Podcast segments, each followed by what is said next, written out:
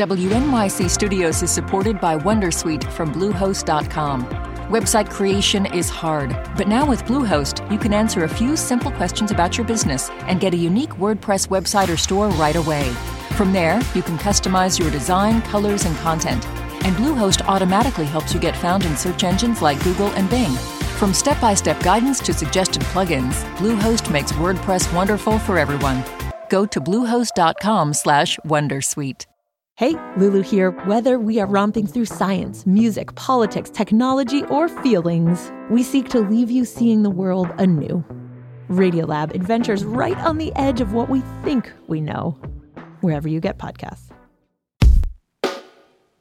Welcome to NYC Now, your source for local news in and around New York City from WNYC. It's Wednesday, February 21st. Here's the morning headlines from Michael Hill. A new federal class action lawsuit argues that New York City's child welfare investigators routinely coerce parents to search their homes, traumatizing families. WNYC's Arya Sundaram reports.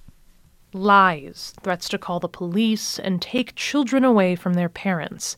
These are some of the coercive tactics that the lawsuit says child welfare investigators routinely use to get into parents' homes. David Shalleck-Klein is an attorney bringing the case on behalf of nine parents in the city.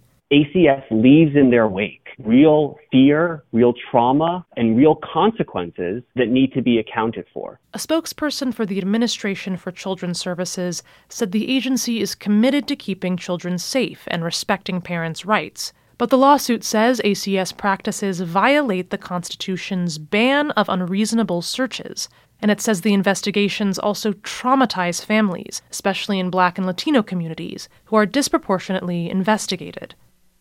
A 25 year old man has been indicted for allegedly sexually abusing an eight year old at a Harlem after school program, and there may be other survivors.